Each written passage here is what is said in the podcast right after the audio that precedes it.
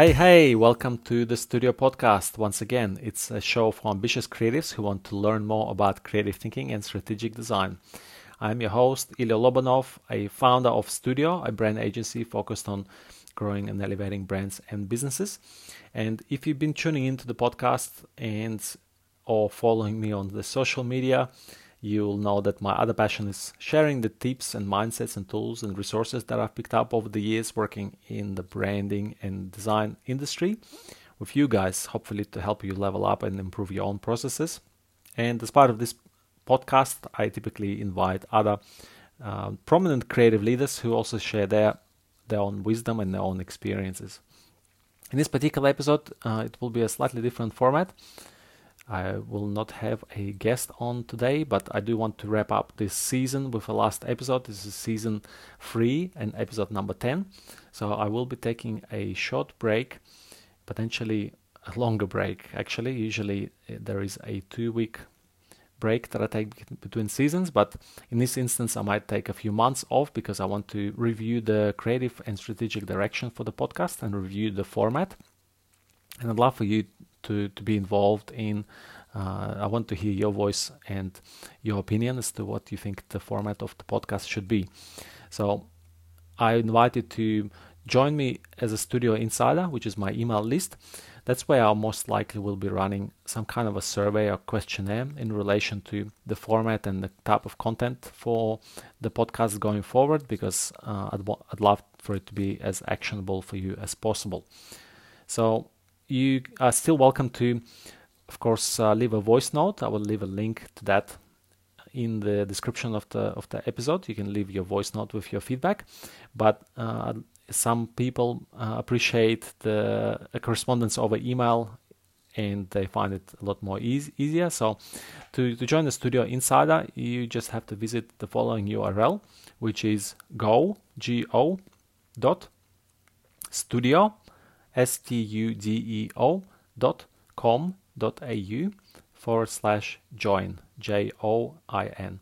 So that will take you to the subscription of my email list, which is called Studeo Insider, and there you will be notified essentially whenever there's any new updates regarding the podcast, any new episode uh, coming out, or also uh, also will be surveying uh, and getting feedback from you.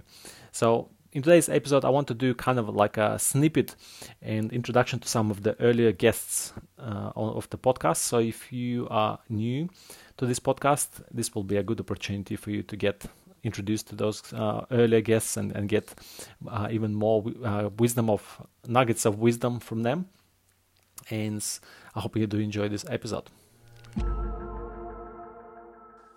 Personally, I don't I mean, I don't think creative block is what people think creative block is. I mean, for me, I think it's possibly down more down to a bad routine.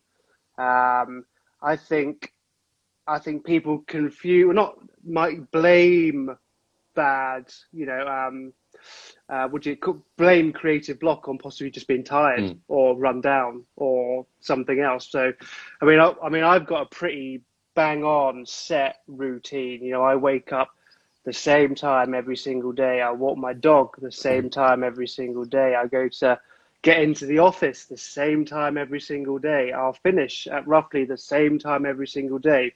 So basically, my brain knows what it needs to do during every part of the day. And I never shift from that. Monday to Friday, generally, even like Saturday and Sunday, I kind of wake up roughly the same time unless I'm hungover. Um, but yeah, on on the whole, it's kind of I actually I because I speak to loads of creators about this, like how do you get through creative block, and I do fully believe it's down to process and routine. I think if you nail your routine and you stick to a good possible good routine, you know, going to bed at a good time, getting good sleep, um, you know, I think it's. I mean, obviously everybody's different, but for me, that's how I um, keep my mind ticking. As I said, it knows it, it has its off st- it has its off time and it has its on time. Um, and when mm-hmm. it's on, it's on, and when it's off, it's off. There's no mixed ground. Like I don't, I don't do crazy all nighters. You know, I don't see the point in that. You know, I, I say I wake up at like six, seven ish, um, and then I'll get into. I'll be in work at eight a.m. and then I'll finish at six. Do you know what I mean? Apart from tonight, but that's different because we're just chatting. Um, but you know, I mean, and I, I truly believe that if you nail your routine and you have your processes down, you'll never get creative block again. I don't hmm. truly believe. I mean, sometimes there are certain projects that um, wind you, you up. You get stuck on something. Yeah, sometimes, sometimes that does happen. But again, I if I'm, you know, I mean, you probably, I mean, I I do unlimited revisions within my logo design. It never, it never really goes. I mean, every one in fifty go past three. You know, they're usually done within three rounds. Sometimes mm. first time, which is great. Um, but for me, I mean, if it's if I do have that kind of, you know, sometimes where you, I can understand where the frustration sometimes comes in, where you give, you put your heart and soul into a creative direction. The client's like, oh, I'm not too sure about it, and then you're like, right, go again. Oh, I'm not too sure about it. Right, I'll go again. Oh, I'm not too sure about it. But you know, again, I think that also comes down to process. You know, so mm. I have obviously my process of like breaking down the brief, word mapping, prototyping or rapid prototyping, and going through the stages of creating, you know, putting my full ass into one idea rather than half-assing a load of ideas. Um, and if that if that idea isn't right for whatever reason, I just go back to the word mapping, have a little look again, see if there's anything I've missed, and then uh, you're never actually starting again. You're almost just kind of pivoting the brain a little bit and adjusting and mm. tweaking. And obviously, you know, I always ask for like really detailed feedback. You know, what is it? Focus on what it is you like. Focus on what it is you don't like. So when I go through my process again, I'm showing you the stuff you like, and I'm not going to hmm. show you the stuff you don't like. So you're always moving forward within the process, and I think that's yeah, as I said, like my my process is very odd. A lot of logo designers um, think I'm crazy and weird, but it, it, works for me just because I it allows me to create the stuff that I create. Maybe maybe the reason I don't have creative block is I'm not trying to create 25 different iterations and send them to a client. And obviously, you know, I'm I'm hitting out logos, you know, start to finish, six to eight hours possibly um, on hmm. average. Um, so yeah, I mean, I think that allows me to. I mean, you know me as well. I'm not big into like the big, deeper brand development, like your, you know, your mm. Melinda Livsey's or your Jacob Cass's and all these kind of people. You know, I don't. That I don't think my brain would like that. Being in being involved in a project for like three or four months, I think I'd probably get to like week three and go, eh, you know, it's not. It's not kind of want to do. Are you like good. a love it and leave it kind of? Um, is is that the phrase? I love it or leave it. Is that how it goes? It's something like that. It's um like is is it just the fact that you like uh, kind of variety and therefore you like like I like variety in tasks, so I, yeah. I tend to uh, like sometimes doing a logo design and then jumping onto like a web design and then yeah. jumping onto a naming. I like the variety yeah. in that.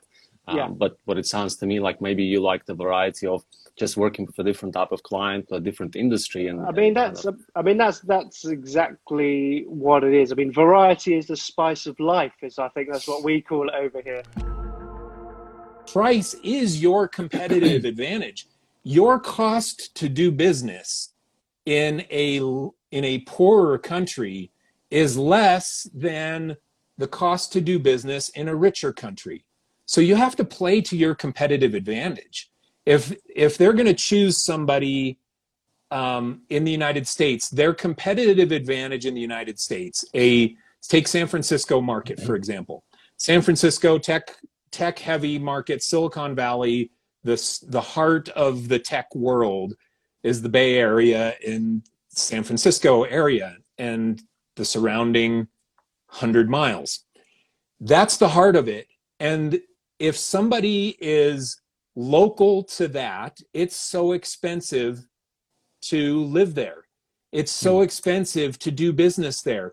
Their competitive advantage is not price.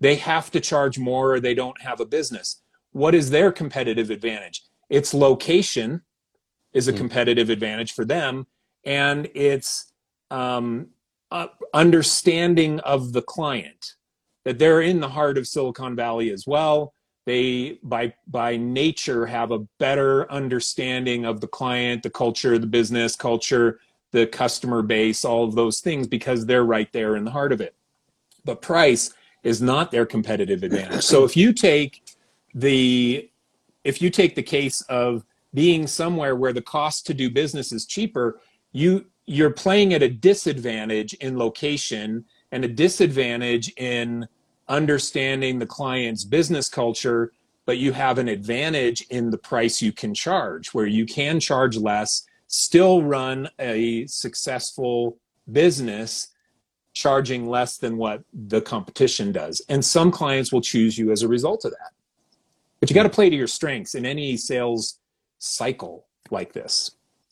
I guess though, if, if you're in one of those countries, let's say, and uh, your aim is actually to uh, increase your prices to what, say, an, another person from Russia or Ukraine or, or sure. wherever uh, is charging. So you, are kind of trying to almost, you're trying to be a little bit cheeky and you're trying to, you know, uh, make your prices almost at the same level as what you know someone from Australia or US would sure. be charging.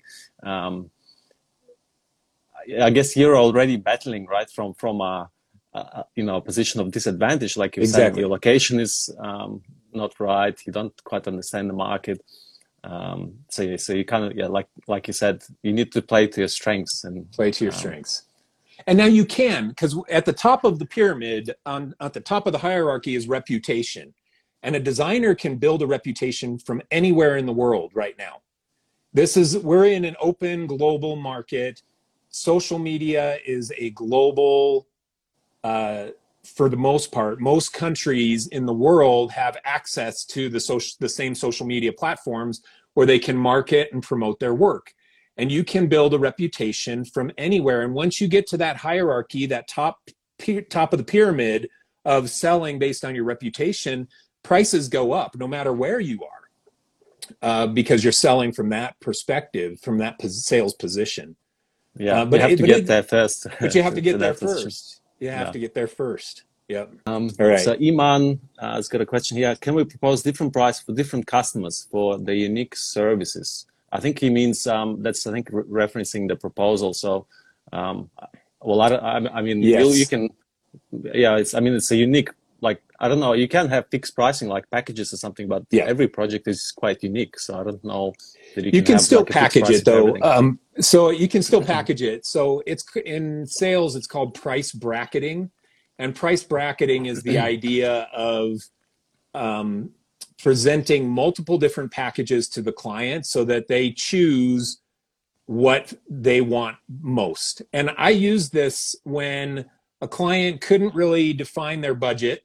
So I wasn't quite sure where I was bidding. So sometimes I would present them three different options. I would say, okay, here we have a low end option that is just one of the three services that you want and it's this price. And now we have option number two, which is two of the services that you want, and it's this price. And we have option number three, and it's all three services, and it's this price.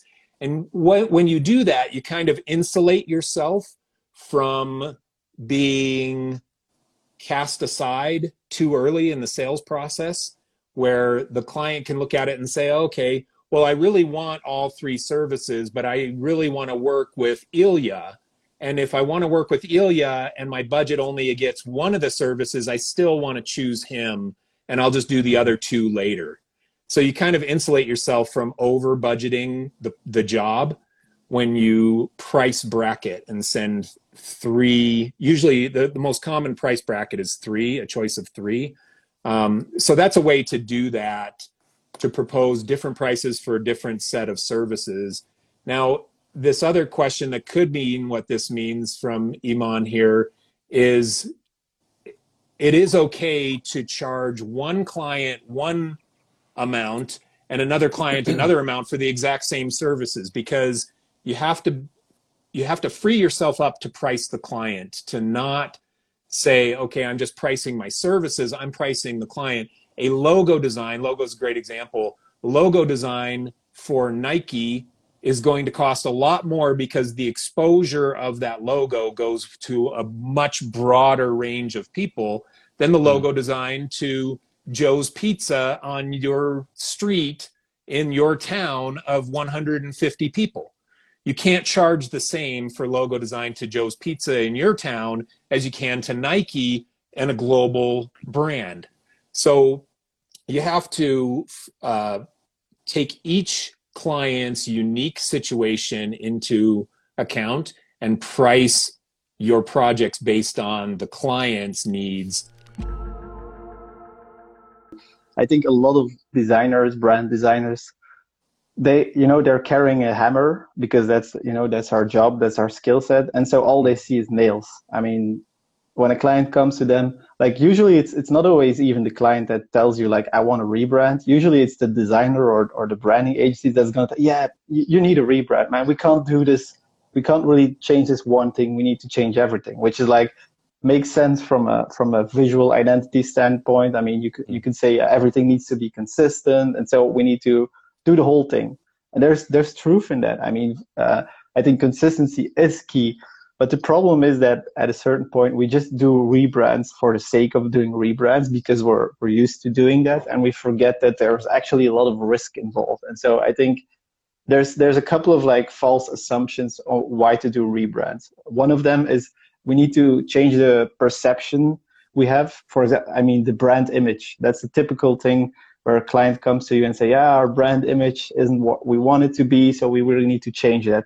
And so the question really is like, first off, can you change your brand image, your reputation by rebranding? There's a lot of danger involved. I mean, if I if I would come back to you uh, like next week, uh, Ilya, you see a, a, scandal. Stef Hamerlinck, I don't know, is selling drugs through his uh, online channel, and then the weeks the week after that, you see me changing my logo, wearing a different hat. It might signal that you're trying to hide something, or that you're trying to like forget what happened. Like, I mean, uh, if if Volkswagen would have rebranded right after their diesel uh, crisis thing, where they like you know they they messed with the values for the diesel, if they would have rebranded right after that, people would have been angry because that's not the right thing to do at that point. So when it comes to really changing the brand image because of a certain like wrong perception of scandal, that's worse. I think that's a really bad reason to do that because it's really like it signals the wrong thing and maybe it's not even the best solution because there are a lot of companies such as like big brands like volkswagen or, or pepsi that had like scandals in the past but they kept their branding as is but they did change things. They they ch- changed their messaging. Maybe they did some like some actual things. Maybe they had some pr maybe they did some things as a business to change that. I think that's a better approach. Like not not looking at uh, a bad reputation from a branding standpoint, but looking at it from like a business, what what can, what can we do? I think that's a better way to do it, and that really links to brand purpose as well, where I think often like brand purpose is this little invented thing that that looks nice and it communicates nicely, but really it should be on the business side, and the branding should maybe elaborate on it, but it shouldn't be coming from from branding per se. And so I think that's one of the false assumptions to rebrand. Another one is we want to attract more customers. You already alluded to that. Like we need more customers, so let's do a rebrand. That's actually almost impossible.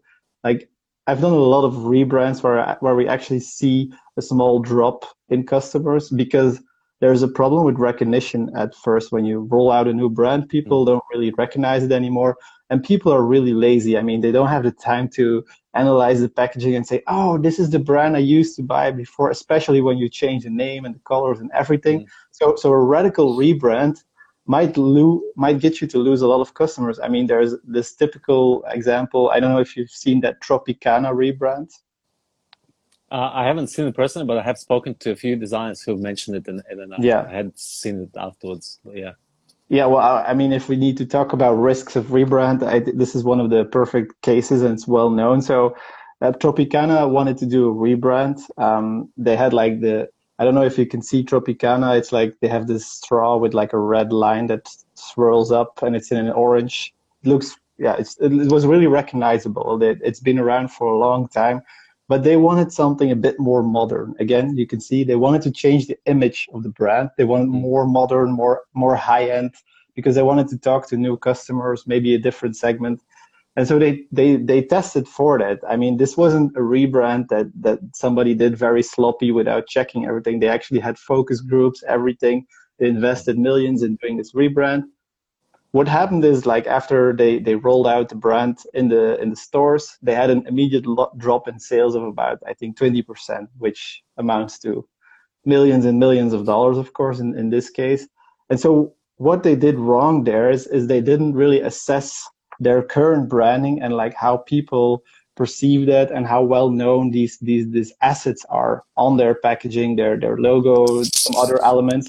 And so they they did like the wrong thing. They they went on an assumption that they needed to change the image without keeping in account the importance of the the recognizability of the packaging. And so they lost a lot of money. So that's a typical example i think where we really need to be careful because you might lose your client a lot of money besides the money of course that you cost them to, to do this rebrand which is one thing but that can be a lot of value but we can never forget that i mean a product is out there and people grab it very easily or a service even. And so we need to keep that in account. Um, another thing i think what, what happens a lot is again this idea of if we're going to do a rebrand right now we're gonna like we're gonna get a lot of hype and people are gonna start picking us up. But the problem is they don't put the same amount of money or, or budget in advertising and marketing to actually roll out that brand, to get it out there, to get it seen, to to to get it to new people. And that's a real problem. I think a lot of I've had a lot of clients that come to me and say, yeah, we're going to do this rebrand. We have, let's say, 30,000 whatever euros. And that's our budget we're going to spend. And then I ask them like, how much uh, how much budget do you have after that for for like making sure this rebrand gets rolled out and and gets the proper advertising. They say no no this is all the money i want to invest in branding because i believe in branding. Like that's a big problem because it's not or branding or marketing it's branding and marketing. And so when you're doing a rebrand you really I, I i actually like tell them we're not to do the project unless you have at least the same amount of money you're investing in us to put in in advertising. And that's a bit of a harsh way to look at it, but it, it forces them to think about this. And it also helps you because then your branding or your rebranding is going to be probably successful because otherwise it's just going to be, they're going to be disappointed in you because you did this beautiful thing and they thought people would just flock to them, which really doesn't happen that often. And so that's a big problem, I think. Uh, one more, then gonna um, give give you the chance to uh, if you have some questions. Sorry, I'm I'm browsing through this. I just made some notes this morning. Uh, so another one is the typical one when when a company repositions themselves. Often that even happens with the branding agencies themselves. Like they they they reposition themselves and now they think, well, we need a new logo, right? I mean, we have a new positioning, so we need a new logo or we need a new visual identity, branding. But really, the problem is that, especially with logos, like a logo really is just an identification of, of that company. Like it's an easy recognizable asset where you can you look at that and think, ah, oh, yeah, yeah, those golden arches, that's McDonald's, and then you think burgers and fast food and stuff. But in, that logo doesn't carry all the meaning or the even like that logo shouldn't show what the positioning of that company is about. It doesn't work that way. And too often, like designers want to put all the meaning and all this stuff like the brand strategy in a, in a logo or even in a graphic identity. Well, I think that is more about just making sure that you are distinctive, easy re- recognizable, that you are different from the competition. You can be picked up very easily. Of course, it has a certain personality. That's all important, but it doesn't have to like show that new positioning. I think positioning is more of a like a long-term effort where you keep bringing that message over and over and you you bring your products in a fresh way so that people after a certain period of time understand what your company is about. And so again a wrong assumption here to do rebrand based on repositioning. I don't want to degrade that kind of work because i, I made uh, uh, a, a, considerable amount of money doing that, and uh, mm-hmm. that was able. Uh, I was able to you know pay the bills doing that. What does it mean when I say with all the love possible? You know, it's not the denigratory when I say that you you need to know when you are acting as a designer and when you are acting as a decorator. Um, and when you are acting as a decorator, fundamentally you are just providing solutions that are based on, you know, on your book and on your, or you, you are asking your client uh, very uh, incremental questions. So it's like, oh, what color do you want? What brand? What what type do you want, etc.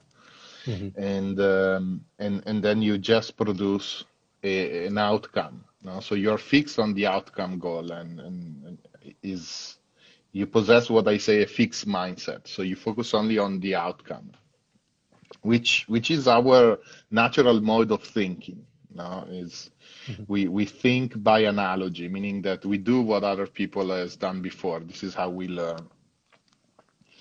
But that's not a creative thinking approach.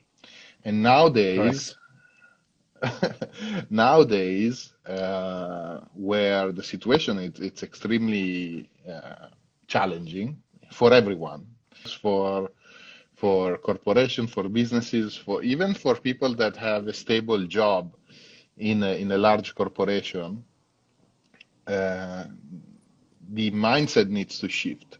So you can't be just a designer. Uh, you need to become a business designer. And this is the sophistication. what does it mean to, to become a business designer from somebody that practice design? Um, it's what I told you before. You need to be able to translate human needs into business goals. So every good corporation or every every business doesn't matter what you're doing if you are a baker or if you are a Fortune 500, at the end of the day, you do one single thing, which is creating value for a specific target. Okay, so if you are a baker and in the stream of, of being a baker, you have the baker that is uh, producing massive amount of packaged bread and uh, you know Wonder Bread, or you have the very uh, tiny cafe pastry specialized that makes wonderful composition and the best croissant that you can have. I use food a lot in my analogies. Of course, you're Italian. we, we can only expect this. Uh, so, so what what does it mean to to become a true designer? A true designer means that you are navigating this uncertainty. You are navigating a certain you you are embracing this creative process to then come up with an unknown solution. And this is something first of all first of all is something that uh, companies are very uncomfortable with. Because it happened to me hundreds of times when I, I I go into a meeting and everybody goes like, okay, so we want to do this amazing thing. We want to do this innovative and, and groundbreaking idea. And uh, for sure, we, you know, we need to overtake our competition. So we need to do something that has never seen before. And um, uh, and I was uh, very excited. I was like, wow, fantastic. We are, and then the next sentence is, do you have any example of that? you know so can you so show just me want a cookie cutter yeah. like kind of solution yeah no and off then, the shelf. Then, off the shelf because then the and then that happens and i was like how, how can i provide you something that nobody's ever seen and you're yeah. asking me to to to show you an example why they want to see an example because they feel more comfortable and and let me tell you nowadays i have a lot of i've been working with a lot of young designers students in in very in many different stages of, of their career. Uh, and honestly speaking, doesn't matter. Doesn't matter if you have a huge, massive portfolio, or if you are a you know first year uh, designer. The approach of an unknown client. This is very important. Unknown client means somebody that picks up the phone or or sees your website or encounters your work on Instagram or any other source and, and decides that he wants to do something with you. Uh, doesn't change. The, the approach is the same because even if you have a huge portfolio and you can prove that you have been working for this company and that company, etc., they will still ask you the same question. Oh, what can you do for me? How can you do it? Uh, yes, you work with these big companies, but we are different, right?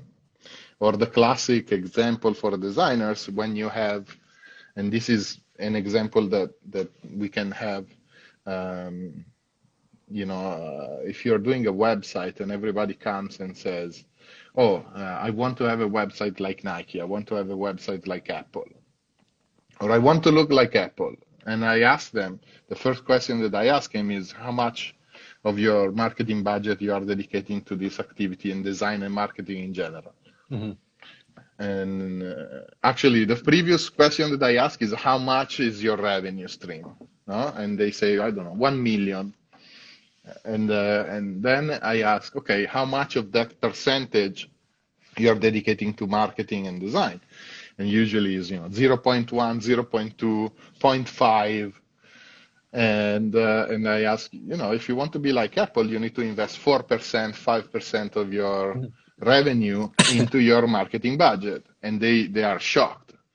And I said, well, if you want to be like Apple, act like Apple. So you can't be something. Uh, so, so, you can't be a great athlete and, and, and be you know, Klitschko in honor of your. I know, uh, yeah, he's Ukrainian, but that's okay.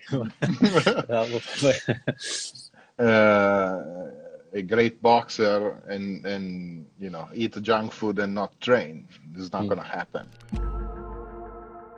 I I really don't uh, um, like the, the the division in the market between is it branding or is it, is it marketing? Is it design or, or is it strategy? No you know every industry has its like it's not competitors but we are more important. We do the heavy work etc and mm. this is actually what we are going to talk about in this uh, live me and you is strategy versus design.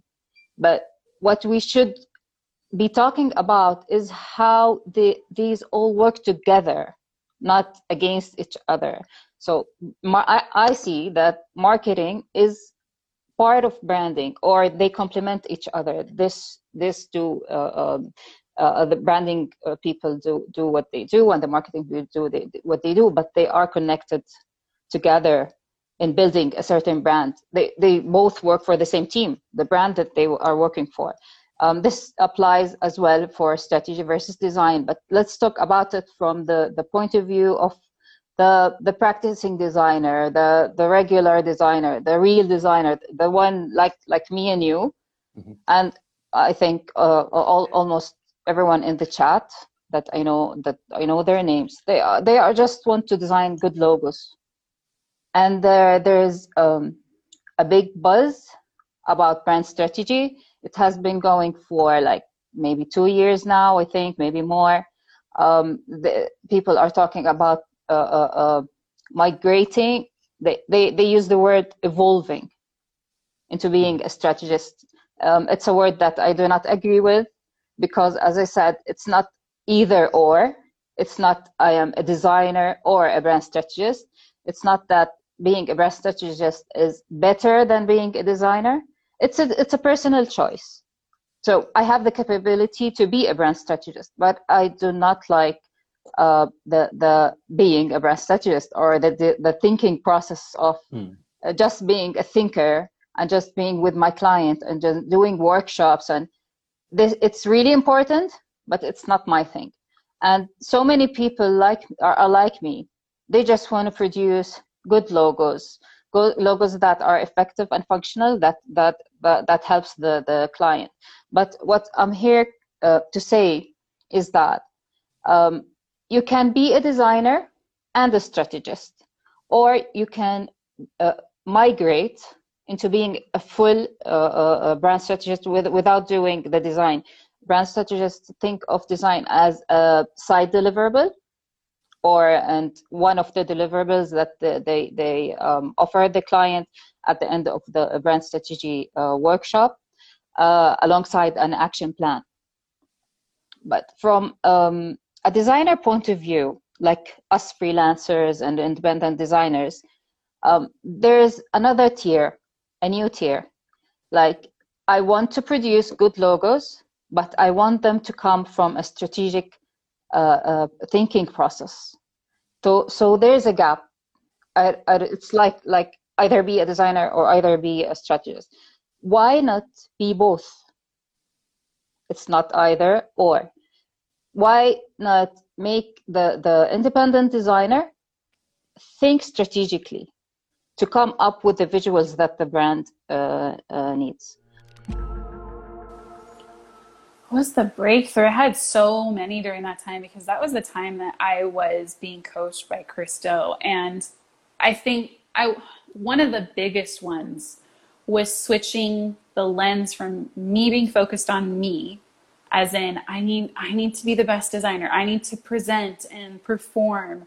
And it was very me driven. It was not thinking about the client and what they need and what would be valuable to them and what would connect with their customer. It was very me focused. It was very egocentric. And um, I think the biggest transition that I made in that time of switching to brand strategy, it was all mixed up in there because I was I was learning how to sell and market and all that.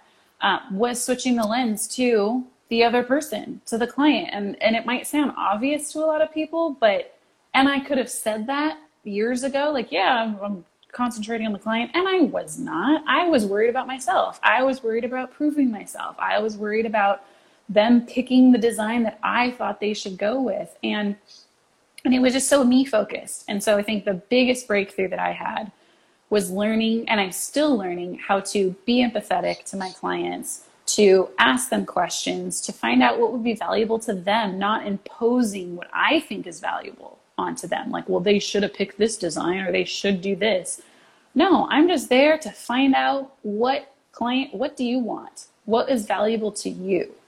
And if if you, I'd say that is like one of the biggest things um, to do is work on how to listen, being empathetic. I, and that's why I, for a time, I was recommending the book uh, Never Split the Difference by Chris Voss because it was so eye opening to me how practical it was. He was teaching practical empathy. And I thought, oh, I can practice this stuff. Like, I can learn how to be more empathetic and listen to people and make a connection with them versus just trying to impose my thoughts and my advice and everything onto people. And so I was recommending that book. That was I was reading it around that time as well. Um, so I highly recommend that. But just learning how to be empathetic, learning how to switch that lens from me to my client or to other people in general. Hmm. Yeah, I think that's the biggest mindset difference, isn't it? Because between the, um, I guess, where both you and I were at the beginning, and and pretty much any other designer who's just in that same boat where they go in with this design, and it's you know it's this whole mindset of uh, this is an amazing work that I've done, so the client should be almost grateful for for me creating this, and and whenever there's any negative feedback about the design, where all every designer kind of gets taken back, right? They go, like, holy shit, what do you mean you don't like it? What, you know, you're hurting my feelings over here. You know, that's the kind of reaction that most designers, they might not say that, but that's, that's what they're experiencing inside. They're kind of going, why are you saying this? This is, I put my heart and soul into this design. But that's because you've put in your assumptions and your design thinking and, and like your kind of uh, attitudes into this design without even inquiring what's going to work for your client or for or, or even better for for your customers um, for your client's customers, you know, for the end user who's going to be seeing this logo or this, this design or this brand identity. At the end of the day, that's what we're creating for. I mean, even our customer is not the person who's going to be uh, the ultimate judge, if you like, of this brand identity. They have to validate do they think this brand identity or this logo actually going to solve uh, and communicate the right messages to their end user. You know, that's we're really creating this all, all of this for you're adding in your own assumptions. And I think that's what happens when we get little information at the front end. We go into our caves for a very long amount of time. Some designers, I'm including myself, I used to do this, go into our caves for a very, very, very, very long time and we keep mulling over ideas and, and work on ideas. And then we fall in love with the idea and then we add our assumptions to the idea. And we've spent so much time alone with this design, not checking in with the client, not asking the client questions, not getting buy in from them. We have fallen in love separately with the design by ourselves. And then we come to the client thinking that they have the same relationship with the design that we do. When we have spent all this alone time tinkering and falling in love with it, and then we think, well, client, how could you not love this too? And the client's like, well, this is the first time we've met it's like introducing them to a person to be like, hey, you're gonna fall in love with them too. And it's like, I literally, it's a stranger to me. It's a stranger to clients. When you have spent so much time with it, you bring it over and think that they should have the same emotional reaction to it as you do. It, it's of course not. So and when you when you have check-ins with clients and you don't spend as much time alone falling in love with your design, then you're more detached. And then they you both can equally fall in love with the thing that actually will be valuable to everyone, to the client, to their customer.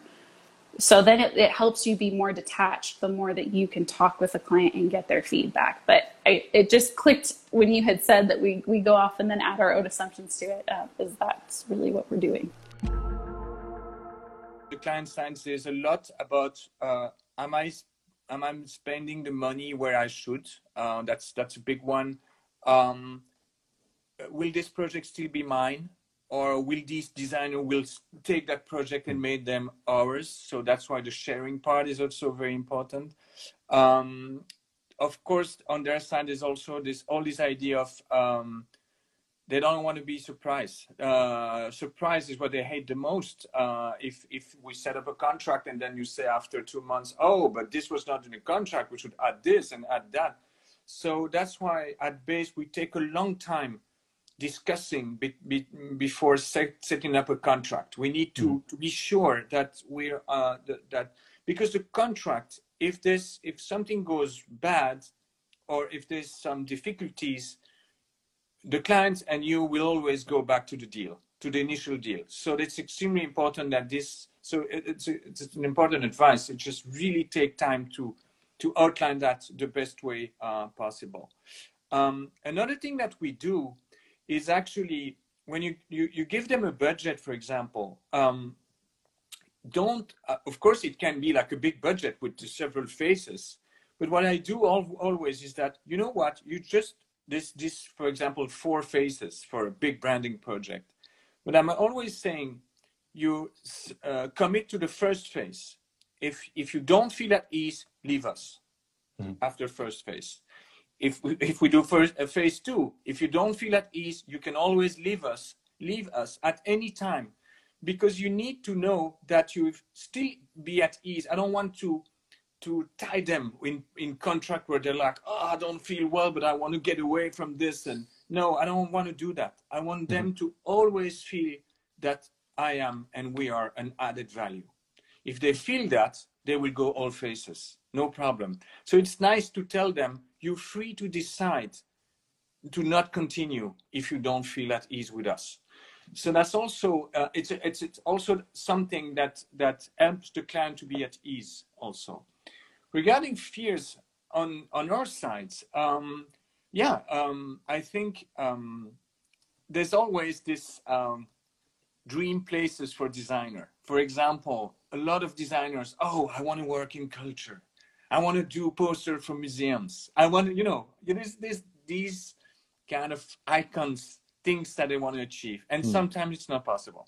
sometimes it's just not there. So, so, um, yeah, there's this, this fear or, or of being annoyed or being not listened. So, uh, a designer that is not listened by, by his, uh, clients or, or, or, by me even uh, this is super important so listening is extremely important so um, I think um, another fear for many designers in, in, in, in the business also is to be left alone.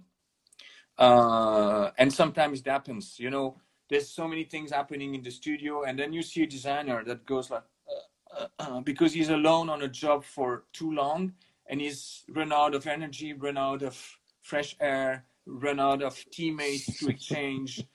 And that's why at base we always have more than one people on a project. It's always a team. It's always mm-hmm. and and sometimes that's the crazy thing is that sometimes instead of putting two people you just say okay you know what? We, we're going to take six people and we put them these six people for three days in that room and then everything happens so quickly but you have to put different personalities different skills together and and that's that is magic it, it's this with me, I'm like, when I see the room and when I see my team, for example, on a project, and uh, and sometimes I'm like, okay, the presentation is in three days. How are you? And then I see them like, we don't know, we don't have it yet. I'm like, but are you confident? Yeah, yeah, yeah, we'll have it. Okay, you sure in three days? Yeah, sure, no problem.